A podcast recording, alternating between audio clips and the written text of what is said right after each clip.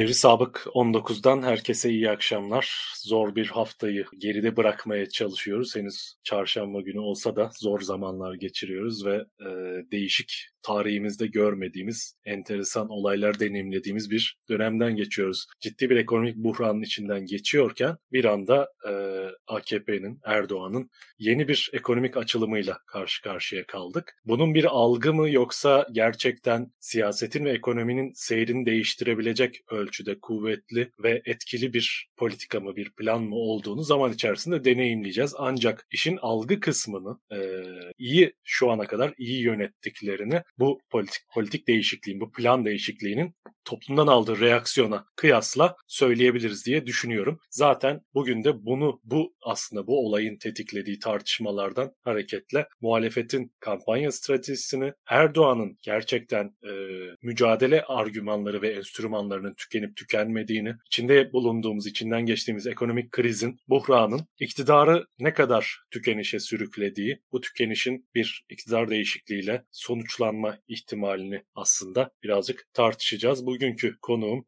Seren Selvin Korkmaz. Kendisi siyaset bilimci meslektaşım İstanbul İstanbul e, Genel Direktörü ve Stockholm Üniversitesi'nde dersler veren bir akademisyen. Hocam hoş geldiniz. Merhabalar, hoş bulduk. İyisiniz, yoğunsunuz. İyiyim, teşekkürler. Yoğun e, aslında en yoğun dönemler. Bakalım e, hafifleme olacak mı ama biz hafiflesek de Türkiye gündemi hafiflemiyor. Dolayısıyla sizin de olduğu gibi bizim işler bitmiyor. Evet, bir buçuk iki yıl en azından oldukça zorlu bir süreç bizi bekliyor diyebiliriz. Öyle gözlemliyoruz. E, bu yayına katılmayı da bu yoğunluk içerisinde kabul ettiğiniz için teşekkür ederim. Ben teşekkür Öncelikle. ederim. Ee, sevgili izleyenlerimiz Seren Hoca otoriter rejimlerde muhalefet stratejileri konulu başlıklı bir çalışma alanında yoğunlaşıyor. Ee, o yüzden Türkiye'de de aslında Türkiye bu anlamda e, otoriter rejimlerdeki muhalefetin mücadelesi, mücadele stratejileri, yöntemleri anlamında e, önemli örnekler teşkil eden bence literatür açısından değerli diyebileceğimiz çok ciddi bir mücadele veriyor ve özellikle bu mücadelenin son 2-3 yıldır örnek teşkil edebilecek, Avrupa'daki, dünyadaki çeşitli otoriter rejimler açısından örnek teşkil edebilecek başarıları da oldu. Fakat e, yakın zamana kadar her ne kadar muhalefet e, gündem belirleme beceri ve kabiliyetini, gücünü ele geçirmiş olsa da e, birkaç haftadır bu konuda bir denge değişimi, bir gerileme olduğuna dair şahsen benim gözlemim var ve genel gözlemin de bu doğrultuda olduğunu e, görüştüğüm kişilerden ve sosyal medyadaki gözlemlerinden ediniyorum e, özellikle ekonomik krizle ilgili hükümetin ciddi hamleleri oldu. Hem krizi daha derinleştirmek anlamında hem de e, pazartesi günü açıkladıkları dövize endeksli Türk lirası mevduat planından sonra aldıkları reaksiyon, doların hızlı bir şekilde düşmesinin e, yarattığı algı değişimi e, açıkçası muhalefetin ele geçirmekte olduğu, geçirmiş olduğu üstünlüğü yeniden tartışmalı hale getirdi ve acaba muhalefet e, doğru bir strateji izliyor mu? Ekonomik krizin e, iktidarı kendi kendine yıprat, yıpratıp götürmesi gibi bir beklenti, bekle gör beklentisinin e, gerçekten karşılığı var mı? Bu sorular tekrar tartışmaya değer bir şekilde gündeme geldi diye düşünüyorum ve şimdi e, aslında Seren Hoca'nın e, politik yol sitesindeki son yazısından da hareketle e, Erdoğan'ı yenmek kolay mı diye bir soruyla sözü kendisine bırakmak istiyorum. E, teşekkür ederim. Şimdi Erdoğan'ı yenmek kolay mı sorusunun cevabı biraz biraz zor. E, tam da içinde bulunduğumuz rejimin şartlarından dolayı öncelikle şunu belirtmek gerekiyor. Türkiye'de muhalefet eşit olmayan şartlarda e, ciddi bir demokratik direnç mücadelesi veriyor. Bunun içine siyasal muhalefeti de dahil edebiliriz, toplumsal muhalefeti de dahil edebiliriz. Ve bence e, tüm aslında otoriterliğe rağmen, tüm baskılara rağmen e, bugüne kadar gelinen e, yolda e, Türkiye mücadele, Türkiye'deki demokratik mücadele hepimiz için umut kaynağı. Ama e, öyle bir noktadayız ki bugün e, bu direnci, bu umudu biraz sağlam adımlarla götürmek gerekiyor. Benim de yazıyı kaleme alma sebebim biraz buydu.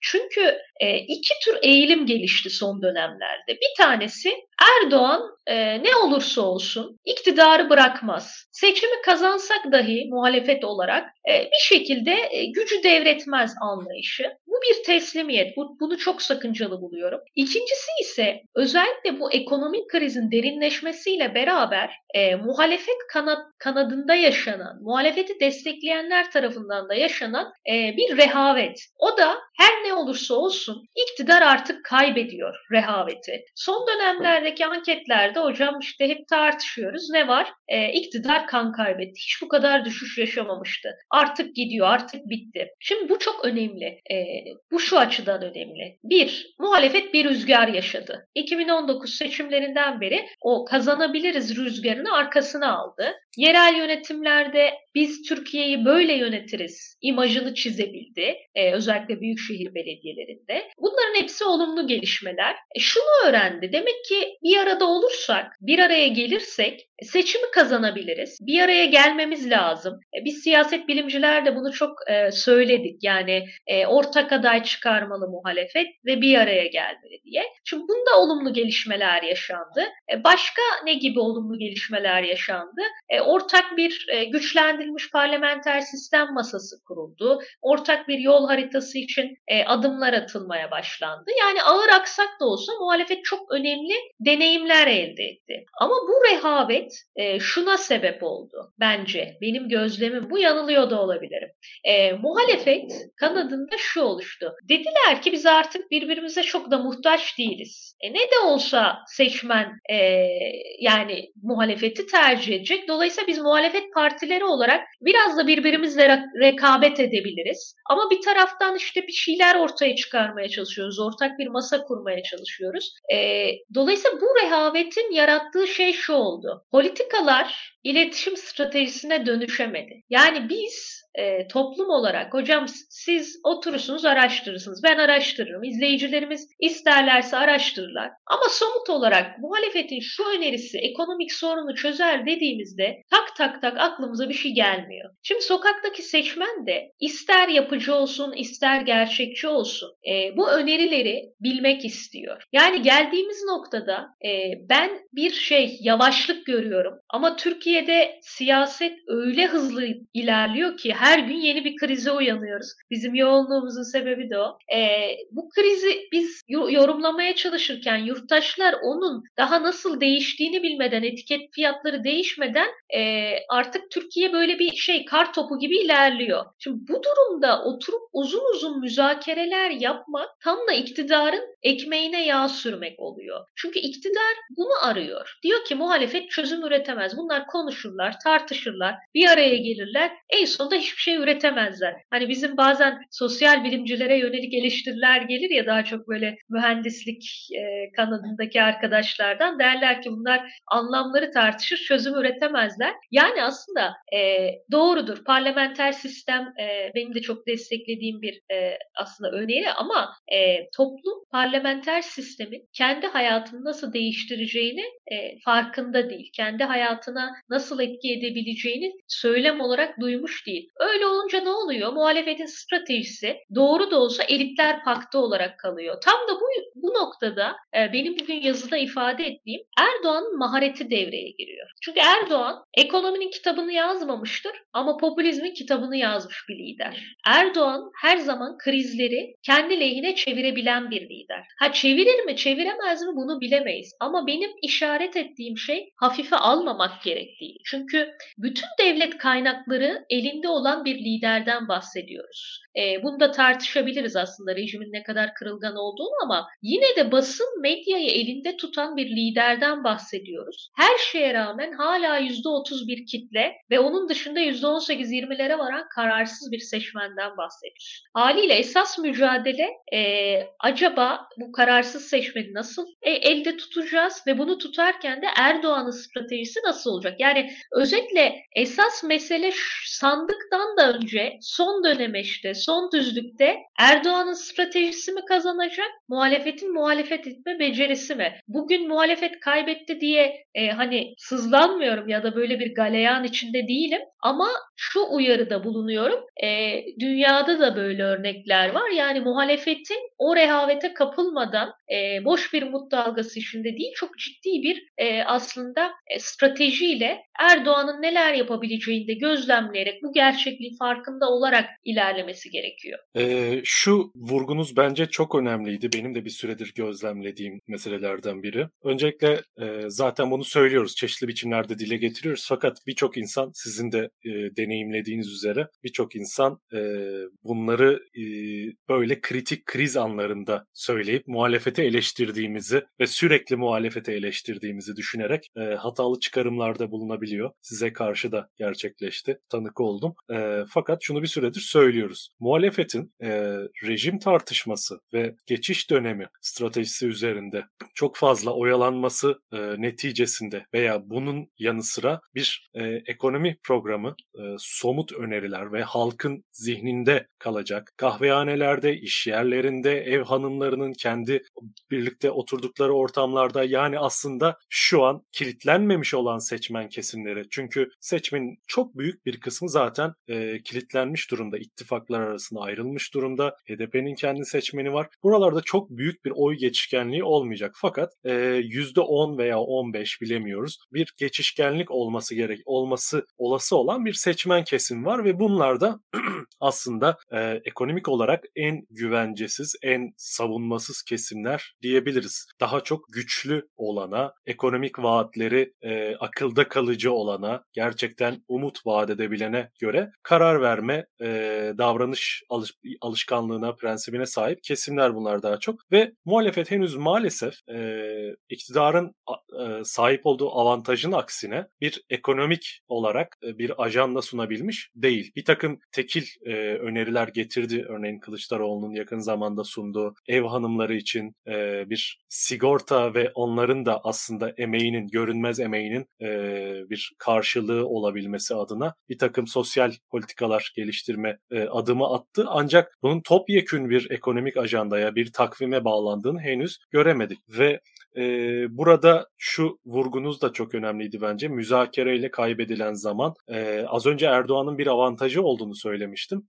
E, evet kriz Erdoğan'ın le, e, aleyhine işliyor. Zaman Erdoğan'ın aleyhine işliyor. Ancak Erdoğan'ın sahip olduğu avantaj şu. E, devlet aygıtını elinde bulundurduğu için. E, politika üretme ve vaat üretmenin de ötesinde doğrudan müdahale edip tabloyu değiştirebilme araçlarını her ne kadar bunlar e, zayıflamış olsa da sizin de vurguladığınız gibi kırılganlığa sahip olsa da hala bir araç olarak elinde duruyor ve pazartesi günü gözlemlediğimiz e, bu dövizdeki ani düşüş ardından muazzam bir algı çalışmasıyla bir psikolojik savaşla adeta bu e, rüzgarı belli ölçüde şimdilik en azından tersine çevirebilmiş görünüyor. Tabii ki e, toplum, halk e, markette, e, mutfakta pahalılığı, enerjide, doğalgazda, ulaşımda bu pahalılığı hissetmeye devam edecek. Çünkü e, dolardaki bu geri dönüş fiyatlara geri dönüş olarak yansımıyor. E, ve dolayısıyla e, muhalefetin bu anlamda Erdoğan'ın sahip olduğu bu avantaj karşısında yeterince çevik, yeterince atak olamadığı bir düzleme girdiğimizi söyleyebiliriz diye düşünüyorum. E, ve Erdoğan bu boşluğu aslında muhalefetin bu oyalanma halini son derece kendisi adına iyi değerlendirdi. E, biz Erdoğan'ın her ne kadar çok yıpranmış ve psikolojik olarak üstünlüğü yitirmiş olduğunu söylüyor olsak da bir süredir e, muhalefetin ağırlığı aslında bunu iktidara tersine çevirmek için bir fırsat olarak geri dönmüş oldu. Ve fakat şöyle bir durum var. E, bir seyircimiz gölge hükümet kurulmalı yazmış. E, bu sizin de önerilerinizden biriydi. E, kesinlikle bir gölge kabineye ihtiyaç var. Bir kurmaylar heyetine ihtiyaç var ve toplumun karşısına çıkabilecek her konunun uzmanlığını temsil edebilecek bir heyete ihtiyaç var ve hükümetin karşısında konumlanmanın ötesinde hükümeti arkasından sürükleyebilecek politikalarıyla bir heyete ihtiyaç var. Fakat e, bununla birlikte şöyle bir durum da gözlemliyoruz. Zannedersem e, muhalefetin ittifakının özellikle Millet İttifakı'nın ve altı partinin e, kampanya stratejisinde belki de danışmanlarının ve birlikte çalıştıkları ekibin yönlendirmesiyle bilemiyorum ayrıntılarını ancak şöyle bir değişme var bir süredir. E, birlikte hareket ede- edebilme noktasında bir zaaf gözlemleniyor. E, sosyolojik olarak kitleler, seslenilen kitleler, seçmen kitleleri önemli, önemli ölçüde ayrışmış görünüyor. Örneğin Kılıçdaroğlu sosyal demokrasi vurgusunu çoğaltırken İyi Parti'nin daha sağ ve daha milliyetçi seçmeni. Hatta şu Ömer'in yolu stratejisiyle, kampanyasıyla ki bence hatalı bir kampanyaydı. Onunla e, AKP tabanındaki daha muhafazakar, daha mütedeyyin kesime seslenme e, girişiminde bulunduğunu görüyoruz. Merkez sağa oturma e, önceki kararından, stratejisinden farklı olarak. Bu ayrışmayı nasıl değerlendiriyorsunuz? Sizce bu farklı seçmen kitleme e, kitlelerine tamamen farklı stratejilerle birlikte değilmiş gibi bir yanıyla davranarak ulaşmaya çalışmak bir artı mı getirir? Yoksa bugün yaşadığımız aslında e, yavaşlığın, geç kalmanın da nedenlerinden biri mi bu sizce? Evet bu çok e, tartışmalı bir soru. Aslında e, ilk söylediklerinize de biraz hani cevap vererek e, bu buna bağlayayım. E, şimdi bu dün dolar 20'den 12'ye düşünce e, Malatya'da bir davul zuruna e, videosu düştü. Ben de Malatyalıyım. E, çok ziyaret edememiştim ama hani Erdoğan'ın çok yüksek oy aldı ama biraz pragmatik oy veren bir kent. Yani iktidar değişirse o eğilimlerinde değişebileceği bir kent tarihsel izlenimine baktığınızda.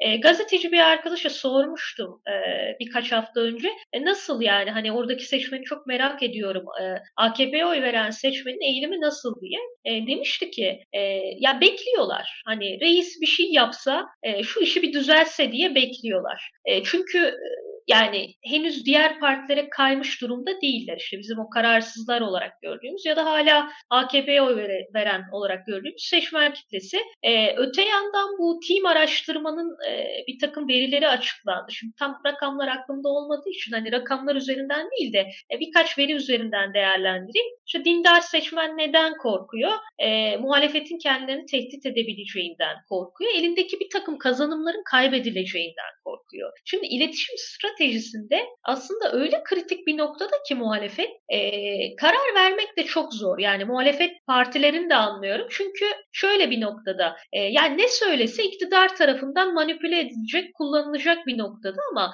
e, şöyle bir problem var iletişim stratejisinde. Bu partileri ayrıştıran noktayla da ilgili. E, biz Hani eğer böyle çok yumuşak bir dil kullanırsak e, o zaman kendi seçmenimiz bizi eleştiriyor. Yani muhalefetin kendi seçmenini e, tatmin edememe, onları memnun edememe gibi bir derdi oluyor. E, seçim meydanlarına çıktığınızda, halkla buluştuğunuzda, e, siz Twitter'da da görürsünüz. Hani böyle çok daha e, gaza getiren bir tweet attığınızda o çok alkış alınır ama ortalama bir şey söylediğinizde ya her taraftan dövülürsünüz ya da şey yani hiç insanlar e, tepki vermezler. Ya siyasette de böyle Siyasetçinin derdi de bu. Dolayısıyla bu siyasetçilerin yaşadığı bir ikilem. Yani ben siyasetçilerin e, önemli bir ölçüde hani onların kendi söylemlerinden de bunu duydum. Yani bu ikilemi nasıl aşacağız diye. Haklı siyasetçi e, ama biz uzun dönemdir bu siyaset bilimciler olarak e, özellikle otoriter rejimlerdeki muhalefetin e, nasıl ayakta kalabildiği hatta rekabetçi otoriter rejimlerde diyelim e, seçim kazanmanın nasıl mümkün olabildiği üzerine çalışmalarımızda şunu söyledik. Yani muhalefet kendi tabanını mobilize etmemeyi de göze alarak bir araya gelmeli. Şimdi Türkiye'deki muhalefet bunun sancısını yaşıyor. 2019'da e, yerel seçimlerde ortak bir pro yani ortak adaylarla seçimi kazandı muhalefet ve Meral Akşener'in özellikle daha açıktır bu söylemleri. Meral Akşener birkaç kez dedi ki biz dedi 2018 seçimlerinden ders çıkardık. Çünkü o zaman birbirimizle rekabet ettik dedi. Kendisi aday olmayacağını falan da açıkladı. Çünkü o dönemde her parti kendi adayını çıkarmıştı. Şimdi 2018 seçimleri tam bize neyin olmaması gerektiğini gösteriyor. 2018'de her parti kendi tabanını mobilize etti. Kendi tabanının hoşuna gidecek lafları söyledi. Muharrem İnce müthiş bir dalga yaratmıştı meydanlarda. Ee, ama en çok kime yaradı bu? Cumhurbaşkanı Erdoğan'a. Çünkü popülist bir lider ve tam da bundan beslenen bir lider. İster ki karşı taraf e, tehdit etsin bir şekilde. Yani ille de bu tehdit olmasına gerek yok. Kendi tabanını mobilize etmek için Erdoğan'ı hedef alsın. E, karşı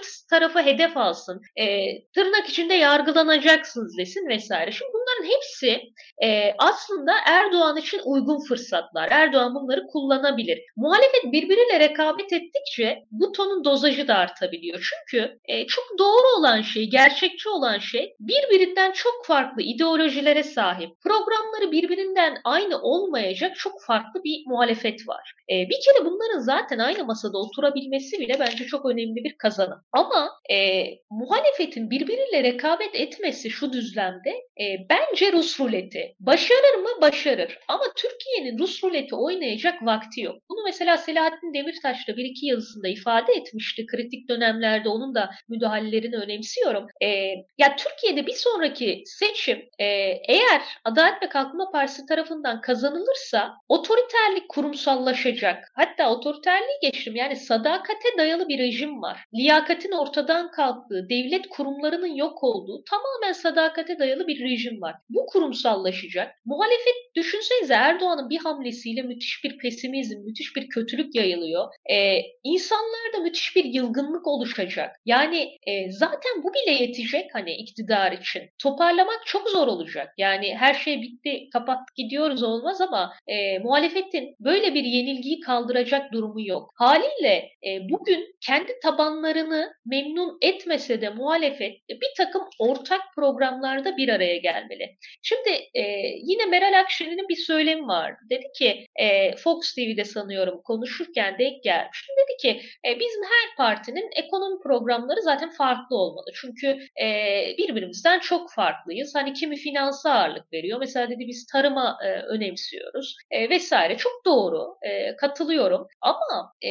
mesele tam da şu. Siz de ifade ettiniz ya toplum güvencesizlikten, yoksulluktan ve hatta açlıktan artık şikayetçi. Yani nefessiz bırakılmış durumdayız. Bu durumda partilerin ekonomik programlarının birbirinden farkı değil. Bizi muhalefet iktidara gelirse, bu ortak masayı kurarsa nasıl refaha çıkaracak? E, ben bunu duymak isterim. Güçlendirilmiş parlamenter sistem bir siyaset bilimci olarak benim çok ilgimi çekiyor ve ben hatta her şeyi e, yani bütün yaşadığımız pek çok şeyi sistem krizine bağlayan biriyim. Yani ekonomik kriz, siyaset krizi değil, sistem krizi diyen biriyim.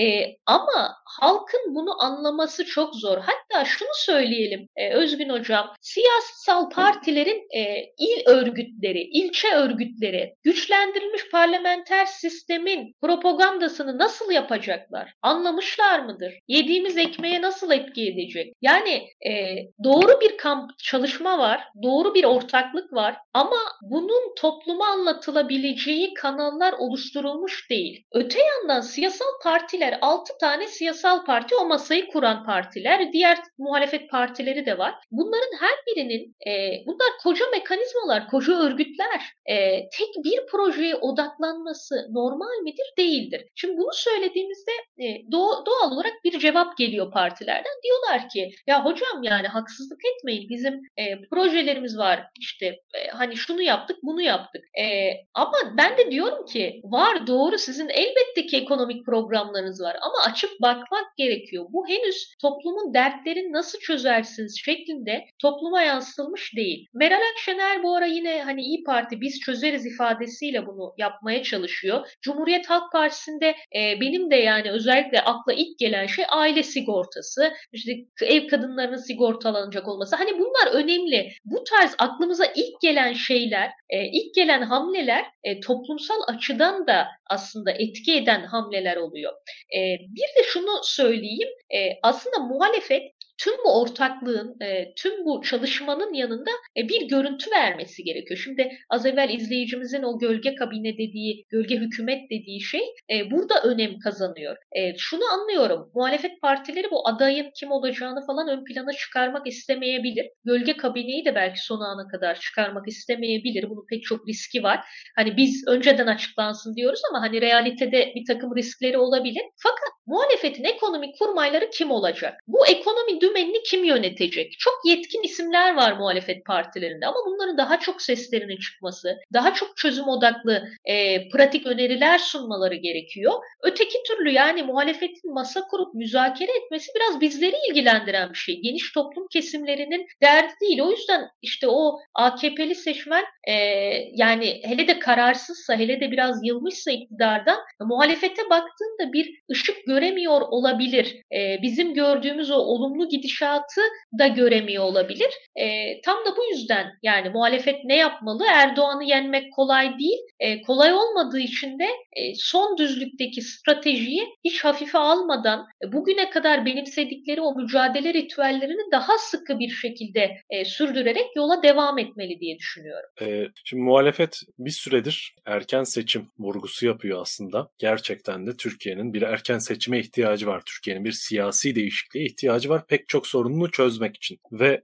erken seçim çağrısını da şöyle çerçevelendiriyor aslında. E, Türkiye'deki pek çok ekonomik sorunun çözümünün, e, daha doğrusu pek çok ekonomik sorun mevcut rejimden ve tek adam yönetiminden kaynaklanıyor. Erdoğan'ın e, yönetimine duyulan artık hem içerideki hem dışarıdaki güvensizlik, yatırımcıların güvensizliği, iş çevrelerinin güvensizliği, e, hukukun ortadan kalkmaya başlaması, öngörülemezlik, sistemin öngörülemez olması, akşamdan sabah pek çok şeyin değişiyor olması e, evet bir, bir e, rejim daha doğrusu bir iktidar değişimi kendiliğinden ciddi bir rahatlama yaratacak. Ancak e, ekonomik anlamda iktidarın getirip Türkiye'yi e, batak batırdığı bataklık gerçekten sadece bir iktidar değişikliğiyle kendiliğinden çözülebilecek bir sorun olmanın çok ötesine geçti artık ve bence vatandaş da e, kendisi bir yani birçok vatandaşlar iktisatçı olmasa konunun teknik boyutlarına hakim olmasa da sezgisel olarak durumun kendi günlük pratiğinden yola çıkarak işte dövizin bu kadar yükselmesi, yükselmesi, hayat pahalılığı e, bu tip deneyimlerinden yola çıkarak sezgisel olarak da olsa bu durumu geri çevirebilmek için çok daha kapsamlı, ciddi ve zaman alan bir program olduğunu, ciddi radikal adımlar atılması gerektiğini görebiliyor. Ancak e, örneğin pazartesi günü açıklanmış olan e,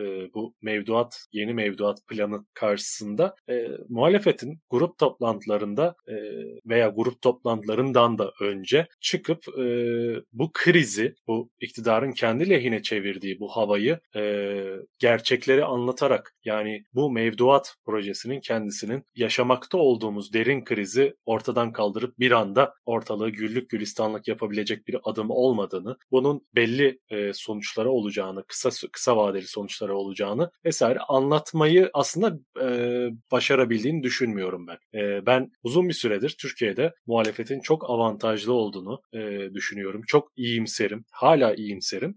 Ancak e, daha iyi olabilir diyoruz ve eleştirilerimizi ve saptamalarımızı bu daha iyi olma talebi üzerine yapıyoruz. Bunu da hatırlatayım e, sık sık hatırlatma ihtiyacı duyuyorum. Çünkü e, toplum özellikle muhalif kesimler de çok iyi anlıyorum. 20 yıldır çok bunaldık. Gerçekten Türkiye'de bir değişikliğe ihtiyaç var. Bir demokratikleşmeye, hukuk düzenine geri dönüşe, özgürlüklere, özgürce korkmadan konuşabilmeye en basitinden ihtiyaç var. Ve toplum çok bunaldı. Bunu anlıyorum. E, ancak e, gerçekten sizin de az önce vurguladığınız gibi e, çok da kırılgan bir haldeyiz. E, çok hatayı, hata yapmayı kabul etmeyen bir süreçten geçiyoruz. Erdoğan'ın örneğin küçük hamlelerle dahi muhalefeti e, muhalefet içerisinde karamsarlık yayabilme potansiyelini hala barındırdığını görmüş olduk. Kaldı ki e, hata yapma e, lüksü, muhalefetin hata yapma lüksü olmayan bir seçime doğru ilerliyoruz, yaklaşıyoruz. E, dolayısıyla burada e,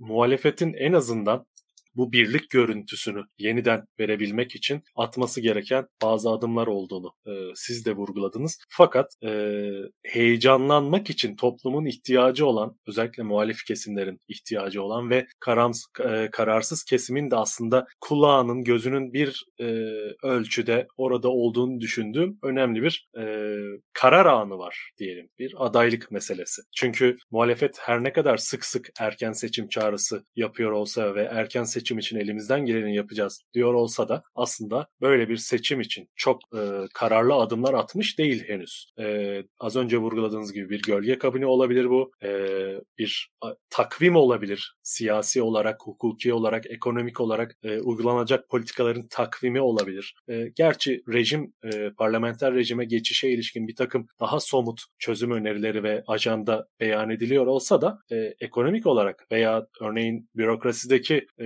liyakatsizliği çözmek, e, usulsüz atamaları çözmek, buralarda suç işlemiş olan veya hukuksuzluklara bulaşmış olan kişilerin durumlarına ilişkin e, sorunları çözmeye ilişkin net bir ajandası henüz yok. Bir yandan e, bunların da tabii ki etkisi olacak fakat e, o toplumun en basit olana e, odaklanarak karar verme e, refleksinin odak noktasını tabii ki aday meselesi var ve e, heyecan ve sabırsızlıkla hem muhalefet hem de kararsız kesimler kulağının ve gözünün ucuyla bence e, muhalefetin adayının çünkü iktidarın adayı çok belli. Yani Erdoğan aday olmayabilir. Bu bir ihtimal. Ancak e, şu an e, çok büyük bir ihtimalle ve algı ve görüntü de o yönde Erdoğan aday olacak ve iktidarın tartışmasız adayı Erdoğan. Fakat muhalefetin hala böyle bir heyecan yaratabilmek için öne çıkaracağı bir isme ihtiyaç duyuyor toplum. E, bu adayı belki de seçimin resmen ilan edine, edilene kadar bu adayı saklama taraftarı olabilir. Ancak sanki muhalefetin içinde de adaya ilişkin bir takım uzlaşmazlıklar var. Böyle bir görüntüde e, sızıyor ve seziliyor. Toplum tarafından da seziliyor bu. E,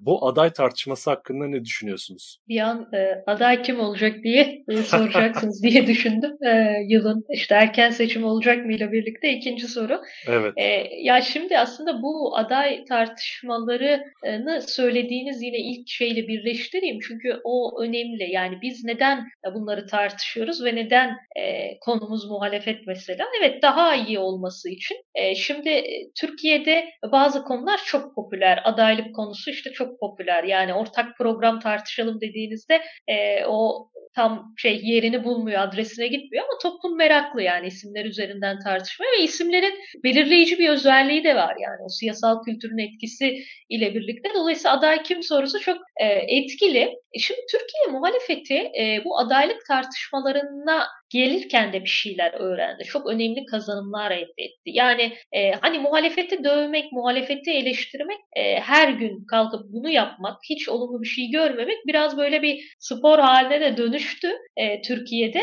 E, ama şu yanılgıya da kapılmamak lazım. Yani bazen e, iktidar trollerini anlayabiliyorum ama e, Türkiye'nin muhalefet trolüne ihtiyacı yok. Yani bizler hepimiz gözümüzü kapatıp eğer ne de güzel gidiyor, her şey güzel gidiyor, mükemmel dersek e, o zaman yani muhalefet neyi değiştirecek Türkiye'de değil mi? Yani neyin değişmesini bekliyoruz? Bir grup gidecek, yenisi mi gelecek? O yüzden bazı şeyleri kararında e, yapmak gerekiyor. Bizlerin de buradaki bütün yorumları e, aslında daha iyi olması için. E, şimdi Türkiye muhalefeti e, çok kaygan bir zeminde e, ve benim e, aslında ip cambazlığı diye tarif ettiğim bir şeyde. Yani bir ip cambazı muhalefetin rolü. E, bir tarafta işte kararsızlar var, iktidar seçmenini mobilize etmek var. E, hiç uygun olmayan şartlar var. Bir uçurumun üzerine gerilmiş bir ip.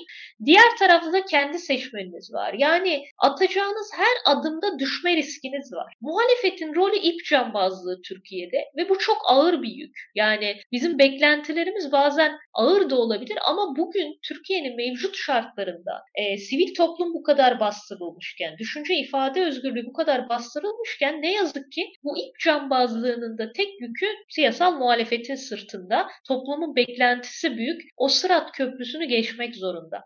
Şimdi e, bu ip cambazlığını yaparken e, o köprüyü geçirecek unsurlardan biri de o ipin üstünde yürütecek unsurlardan biri de adayın kim olacağı. Çünkü şeyi o çekecek yani. E, o konvoyun başını belki diyelim. E, Türkiye muhalefeti bence adaylık tartışmalarını son dönemlerde böyle liderlerin bütün söylemlerini tek tek hani e, ben de cımbızlamaya çalışıyorum acaba ne bulabiliriz diye. E, bunları istikrarlı bir şekilde incelediğimizde e, benim vardığım bir sonuç var. E, muhalefetin aday tartışması bugüne kadar e, geçiş sürecinin bir parçası olarak seyrediyor. Yani e, ortak aday konusunda muhalefet partilerinin ben HDP'de dahil hem fikir olduklarını düşünüyorum. Yani ille de bir araya gelip konuşmuş olmaları şart değil. Ama aklı selim, rasyonel bir anlayışa sahip olduğunu düşünüyorum muhalefetin seçim stratejisi konusunda.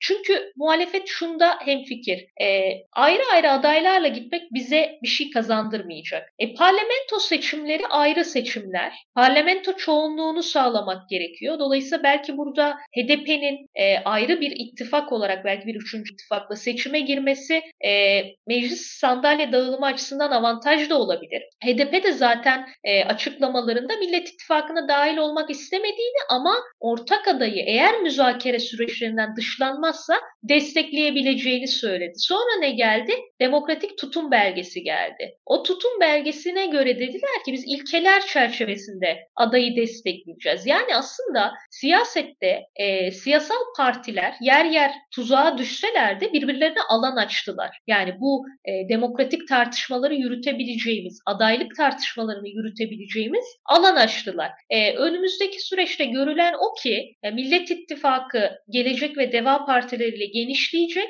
Belki HDP ile birlikte üçüncü bir sol ittifak e, ihtimali oluşacak. Dolayısıyla parlamento seçimleri ayrı düşünüldüğünde ortak bir aday e, bu iki ittifakın e, belki müzakereleri sonucunda ortaya çıkabilir ya da işte her iki ittifakın da destekleyebileceği aday bulunabilir. E, ama şöyle bir durum var. Türkiye'de e, geçiş süreci dediğimiz süreç nasıl sağlanacak? Bir bu seçim öncesindeki müzakerelerle veya işte e, farklı tarafların ikna edilmesiyle iki e, seçim sonrasında geçiş sürecini sağlayabilecek bir aday. E, biz aslında e, bu konuda e, Murat Somer ve Edgar Şar'la bir rapor yazmıştık TÜSES Vakfı için. O raporda bir geçiş e, sürecini sağlayacak e, ortak kabine fikrini önermiştik. Yani işte buna gölge kabine, gölge hüküm denilebilir. E, ve ortak bir aday. E, bu aslında geçiş sürecinin sağlanması için önemli. E, Kılıçdaroğlu da açıklamalarında yani bu son dönemlerde bunu kullanmıyor ama e, birkaç kez e, buna referans vermişti. Yani e, farklı isimlerin kabinede olabileceğine dair e, bir referansı vardı. E, öte yandan kendisinin sadece olmayacağını, yanında seçmenin örneğin Akşener'i, örneğin Karamollaoğlu'nu görebileceğine ifade etmişti. Ve bütün aslında Kılıçdaroğlu'nun ön plana çıktığı tartışmalar e, bana geçiş süreci e, hükümetinin aslında Kılıçdaroğlu'nun adaylığıyla e, kurulacağını gösteriyordu. İyi Parti'den gelen e, şeyler ne? İyi Partililer de diyor ki, bunu önce Meral Akşener söyledi, geçtiğimiz haftalarda da İyi Parti Genel Sekreteri Uğur Poyraz söyledi.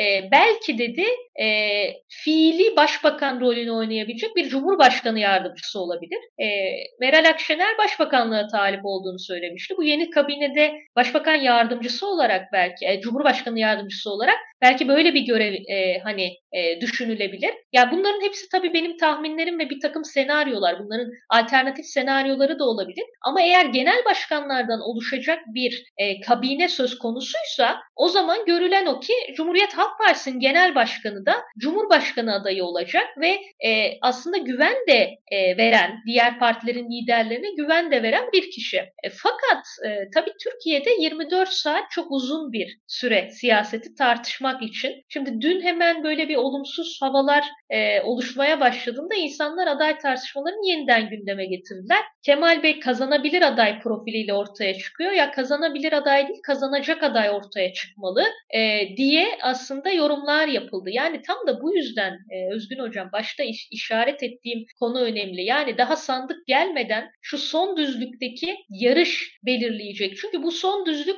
e, adayın kim olduğunu belirleyecek. Erdoğan'ın stratejisi şüphesiz ki muhalefetin de hamlelerini etkiler. Olumlu veya olumsuz bilemeyiz. E, ama birincisi e, muhalefet geçiş sürecinin e, yürütecek bir cumhurbaşkanı adayına ihtiyaç duyuyor. Kemal Bey'e güven var gözlemlediğimiz kadarıyla. E, ama bir taraftan da acaba yani daha işte kesin kazanabilir. Örneğin İmamoğlu gibi daha karizmatik bir e, aday mı bu süreci götürebilir? E, bunu da önümüzdeki süreçte daha net bir biçimde görebiliriz. İmamoğlu'nun yurt gezileri oluyor. E, bu gezilerde hani ciddi bir sempati topluyor. E, bunların da etkisi olacaktır. Yani adaylık tartışmaları bugün e, pek çok açıdan yorumladığımızda e, bize örnek verirsek Kılıçdaroğlu'nu ön plana çıkarıyorsa yarın her şeyi değiştirebilir senaryo. E, biraz şeyi göreceğiz yani e, nabzı e, ölçerek aslında son düzlüğe nasıl gireceklerini göreceğiz. Ee, pardon. Kılıçdaroğlu'nun çıkışları özellikle son dönemdeki e, iletişim kampanyasının aslında başarılı olduğunu ve kendisini belli ölçüde en azından muhalefet tabanına ve e, ittifakın çeperindeki diğer AKP'den kopup gelen tabana e, kendisini tanıtma anlamında başarılı olduğunu aslında gözlemleyebiliyorum ben şahsen. E, iyi bir kampanya yürütüldü Kılıçdaroğlu çevresinde. E, fakat e, ortada ben de henüz verilmiş bir karar olduğunu düşünmüyorum adaylıkla ilgili. E, çeşitli denemeler yapılıyor, nabızlar ölçülüyor, e, kamuoyu araştırmaları yapılıyor ve e, süreç dediğiniz gibi gerçekten çok anlık olarak değişebilecek e, sürpriz sonuçlara gebe bir süreç. Fakat e, ben şöyle bir sorun görüyorum bu sürecin yönetilmesiyle ve altı partinin bir araya gelip e, çeşitli politika strateji belirleme e, noktasındaki çalışmalarında noktasında ifadesini kullandım. İzleyicilerimiz bu konuda hassas özür diliyorum kendilerinden. E, bu altı parti geçiş dönemine ilişkin stratejilere o kadar fazla yoğunlaşmış durumda ki örneğin bu pazartesi günü yaşadığımız, daha önce yaşadığımız ve bir süredir yaşamakta olduğumuz ekonomik buhranın giderek derinleşen, şoklar halinde toplumu vuran ekonomik buhran karşısında ve e, erken seçim talepleri veya zamanında da olacaksa bir şekilde seçim talebi karşısında, seçim gündemi karşısında sanki e, seçimi kazanacak, önce seçimi kazanmak gerekirken, ortada kazanılması gereken ve e, her şeyin belirleyicisi olan, tüm kilidi açacak, açacak olan şey bu seçimin kazanılması. Ha ben şöyle düşünüyorum ayrıca, e, Erdoğan bir seçim dahi bir seçimi daha kazansa bile e, Türkiye yine yönetilmez bir ülke olacak ve belki de muhtemelen 1-2 yıl içinde tekrar sandığı getirmek zorunda kalacak. Çünkü Türkiye'nin içinde bulunduğu sorunlara gerçekten radikal çözümler getirebilecek bir ne ekonomi ne politika vizyonuna sahip ne de böyle olanaklara sahip diyelim. Olanaktan kastım kendi inşa ettiği rejim etrafında ördüğü ilişkiler ağı. Şimdi e, ortada önce kazanılması gereken bir seçim varken sanki muhalefet e, geçiş sürecine ilişkin e, müzakereleri kendi arasında yürüttüğü pazarlıkları biraz e, gereğinden fazla uzun tutuyor. Enerjisini bu işe gereğinden fazla harcıyor. Hadi bunu yapıyor diyelim kendi arasında bir takım bu anlamda müzakereler yürütüyor. Ancak topluma verdikleri izlenim de maalesef e, bu geçiş süreciyle ilişkili tartışmaları ön plana çıkarıyor. İletişim e, kampanyalarında, stratejilerinde işte şöyle yapacağız, parlamenter rejime şöyle geçeceğiz vesaire şeklinde çok o günün sorunlarıyla ilgili sanki e, bir kampanya dilinde ağırlık var. E, fakat e, dediğim gibi toplumu böyle hem tabanı mobilize edip tabii burada şöyle bir çelişki var sizin de söylediğiniz gibi. Bir taraftan agresif olma, kendi tabanından gelen baskı nedeniyle agresif olma. Öte yandan kazanın, kazanmak istediği seçmen kitlesi nedeniyle de daha mutedil ve yapıcı olma ikilemi içerisinde. Ancak her iki tarafı da heyecanlandırabilecek ve her parti, ittifak içerisindeki her parti kendi özgün politikalarına hatta ekonomi anlamında da farklılaşabilecek politikaları sahip olsa da bir ana metinle, bir e, başlıklar silsilesiyle birkaç cümlede özetlenebilecek e, 5, 10, 15 maddelik bir e, tüm partilerin altında imza atabileceği e, bir metin çıkarma noktasında, bir konusunda, bir e, böyle bir proje üretebilme konusunda sanki e, bir kararsızlık yaşanıyor, bir uzlaşamazlık, uzlaşmazlık yaşanıyor gibi bir izlenim ediniyorum. Bir de tabii ki bu aday meselesi var bir heyecan yaratma anlamında ama e, bu söylediğim e, top, hem kendi seçmen kitlesini hem karşı tarafın e, AKP'den koparılmak istenen seçmen kitlesinin e, heyecanlandırıp bir araya getirebilecek bu agresifleşme demokratikleşme ve mutedili olma tartışmalarının ötesine geçebilecek, çözüme odaklayabilecek bir e, ürün ortaya koymakta sanki zorlanılan bir süreçteyiz. E, ve bunun hızla çözülmesine ihtiyacımız var aslında. Öyle gözlemliyorum. E, seçimin çünkü sandığın ne zaman ön, önümüze geleceği konusunda net bir öngörüde bulunamıyoruz. Hatta bence iktidar da bulunamıyor. Çünkü e, daha önce söyledim tekrar vurgulamak istiyorum. İktidar iktisadi anlamda bir kumar oynuyor. E, ortada gerçekten dört başı, dört başı mamur bir proje yok. Öyle olsaydı geçen hafta Çin modelinden bahsedip dövizin yükselmesini överken bugün Aa, bakın dövizi nasıl da düşürdük sizi gidi dış güçlerin maşaları gibi sanki dövizi yükselten toplumsal muhalefetmiş gibi muhalefete yüklenen bir e, tutarsız argümanlar silsilesiyle karşı karşıya olmazdık. Fakat iktidar da aslında ekonomik anlamda ne yapacağını bilmiyor. Elinde çok somut ve uzun vadeli bir planı yok. Günü kurtarıyor ve kumar oynuyor. E, bunun karşısında e, sanki daha çözüme odaklanan bir söyleme, bir söylem birliğine, bir ürüne ihtiyacımız var diye böyle uzun bir e, yorum yapmış oldum ama sizin değerlendirmenizi de merak ediyorum. Ben de birkaç şeyi e, ekleyeyim aslında. Güzel çerçevelediniz. Şimdi biraz şuna güldüm. Bir buçuk sene önce falan e, muhalefette yazdığımız böyle entelektüeller olarak hani bu konuya çalışan insanlar olarak yazdığımız hani yazılarda şey vardı. Yani siz sadece seçim stratejisine odaklanıyorsunuz, adaya odaklanıyorsunuz. E, seçim sonrasında e, ne olacak buna odaklanmıyorsunuz gibi bir şikayetimiz vardı. E, muhalefet hakikaten yani hani şunu toplum şunu bilmiyor diyorduk. Yani siz seçim kazandığınızda her şey düzelecek mi? E, şimdi bugün geldiğimiz noktada da e, bu kez geçiş sonrasına çok odaklanıldı. Hani seçim nasıl kazanılacak? Daha doğrusu toplumun dertlerine nasıl çare olacağınızı çok ifade edemiyorsunuz diyoruz. Yani böyle tahterevelli gibi bir tarafa eğilince diğer taraf havada kalıyor. E, orada bir denge tutturmak lazım açıkçası. Çünkü e, geçiş stratejisi seçim öncesini kapsıyor az evvel dediğim gibi. Seçim sırasındaki seçim güvenliğini kapsıyor. Bir de seçim sonrasını kapsıyor. Şimdi bu üçünü birbirinden ayırdığınız zaman böyle rekabetçi otoriter bir rejimde e, demokrasiye geçişi sağlayamazsınız. Sizin de dediğiniz gibi yani seçimi kazanmadan zaten yapacak bir şey yok. Dolayısıyla seçim öncesi e, adaylığı da içeren, e, söylemleri içeren stratejinin çok iyi kurgulanması lazım. E, seçim güvenliği ile ilgili çalışmaların daha bugünden başlaması lazım. E, Cumhuriyet Halk Partisi İstanbul İl Başkanı buna dair bir çalışma yaptıklarını açıkladı. E, avukatları vesaire mobilize eden. Çünkü e, 2019 yerel seçimlerinde de aslında İstanbul'da Canan Kaftancıoğlu'nun e, bu konuda çok etkili olduğunu gördük.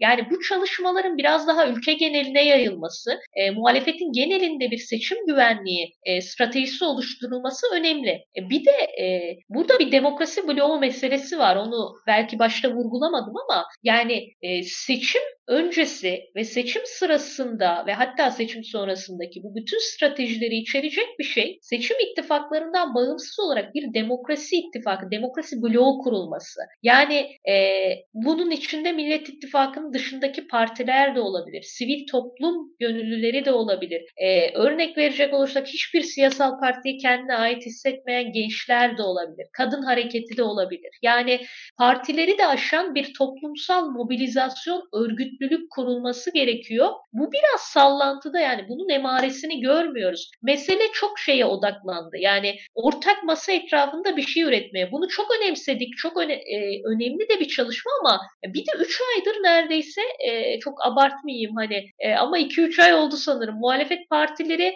e, bir ürün çıkaramadı. Dün e, aslında sonlandırdıklarını söylediler bu çalışmayı. Ama her birinin kendi çalışması da hazırdı aslında güçlendirilmiş parlamenter sisteme yönelik. Yani e, o müzakerelerin ne kadar uzun olabileceğini tahmin edebiliyorum. Çünkü çok köklü konular ama bugün Türkiye'nin çok temel köklü meselelerini e, çözme günü değil o müzakere alanı da yok. E, bugün demokrasinin temel prensiplerini sağlayacak, güçlendirilmiş parlamenter sisteme geçecek ve ekonomik açıdan yurttaşa nefes aldıracak en temel önerileri hazırlayıp onlarda uzlaşıp onu topluma aktarma günü. Çünkü yoksa e, yani çok köklü meseleleri herhalde e, bir masaya oturarak bugün çözemez muhalefet. E, bu da zaman kaybettirir. E, hani bu e, örneğin Kürt meselesi böyle bir mesele olabilir. E, ama bugün düşünün demokra, e, demokrasi demokrasinin temel prensipleri gasp edilmiş durumda. Yani seçme ve seçilme hakkınız yok. Güneydoğu illerinde kayyumların etkisini görüyoruz. Yani hani siz seçtiğiniz kişi yönetmiyor. Hani geçtim meselenin çok daha derin bir boyutunu çözmeyi.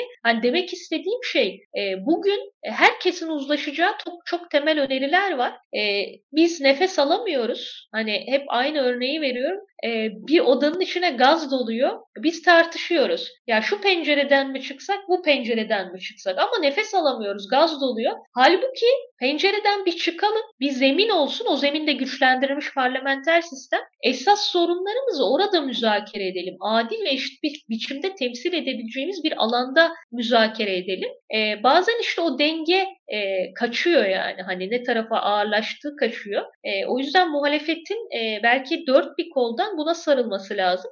Tabii şu da siz bahsettiniz o çok önemli. E, Kılıçdaroğlu'nun son dönemlerdeki çıkışları, helalleşme çıkışı, e, topluma seslenmesi e, bunlar çok ciddi bir şekilde e, muhalefete alan açtı. Bir taraftan da muhalif liderler, muhalefetin kadroları dört bir koldan yurdun her yerindeler. İşte hepsinin videolarını izleyelim müthiş bir ilgi görüyor muhalif liderler. Yani toplum bir yerde korku eşiğini de aştı ve farklı alternatifler var. Yani toplum muhalefeti kucaklamaya hazır. Buradaki sıkışıklık e, muhalefetin e, daha fazla ikna edici olması ve o hazır e, kitleler hazır ama tam böyle e, yapışmış değil muhalefete, tam bağlanmış değil. Korku işini aşmışken bu kitleler onları muhalefete bağlı kılacak dayanıklılığı oluşturmak lazım. Diyorum ya yani Erdoğan'ın ufak bir hamlesi e, o Kılıçdaroğlu'nun aylardır kurmaya çalıştığı şeyi birden dağıtıverdi. Yani kötümser bir koridor var. Bu sivil toplumla muhalefet arasında da var,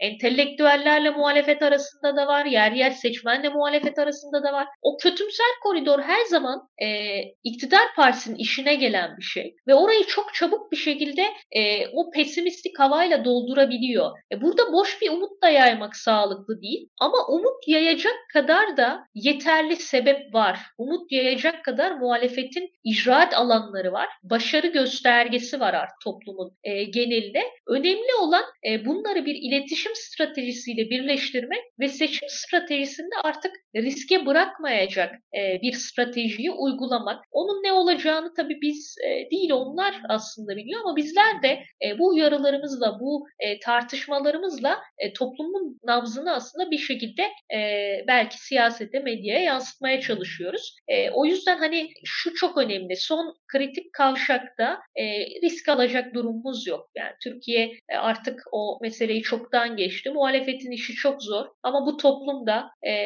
büyük bir kısmı 20 yıldır ezilmiş, hakları gasp edilmiş. E, özellikle son dönemlerde ciddi bir şekilde e, güvencesizlik yaşayan bir toplum. E, Türkiye'nin gençleri ülkeyi terk etmek istiyor. E, yani ülkemizin e, bugününe dair e, gençlere vereceği hiçbir vaat kalmamış. E, ülke bütün aslında beynini kaybediyor, yurt dışına göç veriyor. E, öte yandan bu ülkede e, geçim yükü çocukların sırtında. Yaşlılar emekli maaşlarıyla geçinemiyorlar. Çalışmak zorunda kalıyorlar. Yani insanların haysiyet e, duygularıyla oynayacak bir e, güvencesizlik durumuyla karşı karşıyayız. O yüzden muhalefetin bu dertleri kucaklaması ama tekrardan çözüm olarak e, topluma yansıtması lazım. E, toplumla buluşmalarında e, bu dalga oluşuyor e, ama çok daha dikkatli e, alınması gereken bir şey. Son virajdayız gibi görünüyor. Evet, ben anlattıklarınızı şöyle özetlemek istiyorum müsaadeniz olursa. Acil demokrasi, acil iktisadi çözüm ve bunlar için de acil umut gerekiyor topluma, muhalefete ve muhalefetin seslenmek istediği kararsız seçmen kitlesine temel uzlaşma önerileri basit, anlaşılabilir, akılda kalıcı, vurucu ve e, geniş bir kesimi kapla, kapsayabilecek, geniş toplumsal kesimler açısından anlam, önem arz edebilecek e, bir ortak mutabakat metnine hızla ihtiyaç var. Risk alma şansımız yok ve e, gerçekten söylediğim gibi e, seçmen önemli ölçüde kilitlenmiş durumda. Çok dar bir seçmen kitlesi üzerinde aslında yani genel toplama baktığımızda dar bir seçmen kitlesi üzerinde rekabet ediliyor. Şu an hem iktidar hem muhalefet kanadında ve e, ben bu seçmen kitlesinin e, Türkiye'deki yaygın algıya ve kabule e, kabulün aksine çok muhafazakar, mütedeyyin ve ideolojik anlamda katı bir sağcı seçmen olduğunu düşünmüyorum. Türkiye'de şöyle bir genel kabul vardır.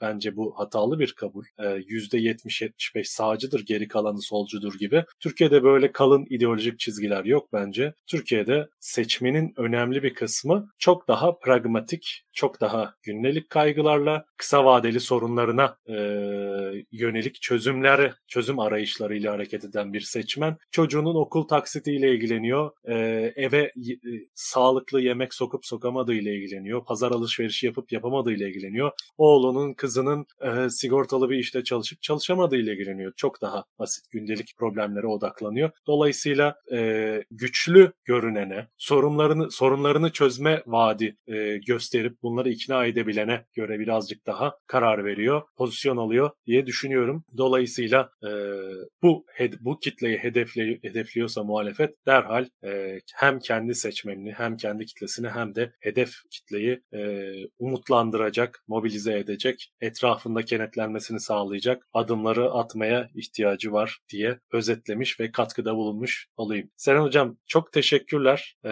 bence çok iyi öğretici ve aydınlatıcı da bir yayın oldu. İzleyicilerimiz de eminim bundan faydalanmıştır ve faydalanmaya devam edecektir. Eğer söylemek istediğiniz son cümleleriniz varsa benim e, yaptığım özetin de ötesinde buyurun sizden alayım. Daha sonra da programımızı kapatalım. Ben teşekkür ederim. Benim için de çok e, keyifli bir sohbet oldu. Aslında söylediklerimi çok da e, güzel özetlediniz ve toparladınız. Dolayısıyla üstüne çok ekleyecek bir şeyim yok. E, ama hem e, size hem de Daktilo e, ekibine konuk olmaktan e, memnuniyet duydum. Güzel bir sohbet oldu. Çok teşekkürler. E, ağzınıza, emeğinize sağlık diyelim. Tekrar başka yayınlarda görüşmek üzere diyelim. Çalışmalarınızda başarılar diliyoruz. Evet e, sevgili izleyenlerimiz Daktilo 19'un e, pardon Devri Sabık 19'un sonuna geldik. E, yayınımızı beğenmeyi, paylaşmayı, destek yorumu yapmayı ve kanala abone olmayı unutmayın diyoruz. Bilgilendirici yayınlarımızla gündemi konuşmaya, tartışmaya umarım devam edeceğiz. Sonraki Devri Sabık'ta görüşmek üzere. İyi akşamlar.